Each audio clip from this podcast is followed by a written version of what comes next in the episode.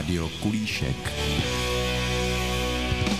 Dobrý den, vítám vás ve Vysokém nad Izerou. Jsme jedno z nejvýše položených horských měst v České republice.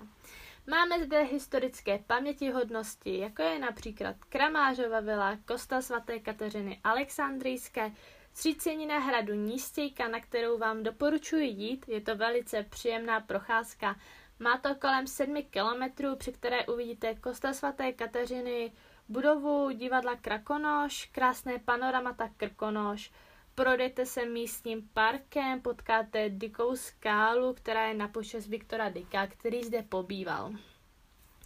Důležité události zde máme. Krakonošův divadelní podzim, na který se sjíždí vybraných amatérský spolky z celé České republiky, Vysockou pouť, která mívá každý rok hojnou účast, či závody na motorkách, konkrétně enduro.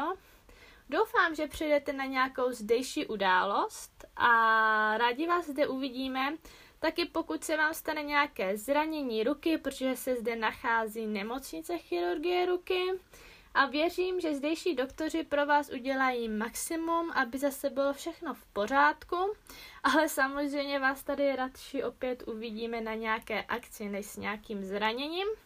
Tak vám přeji krásný zbytek dne. Rádio Kulíšek.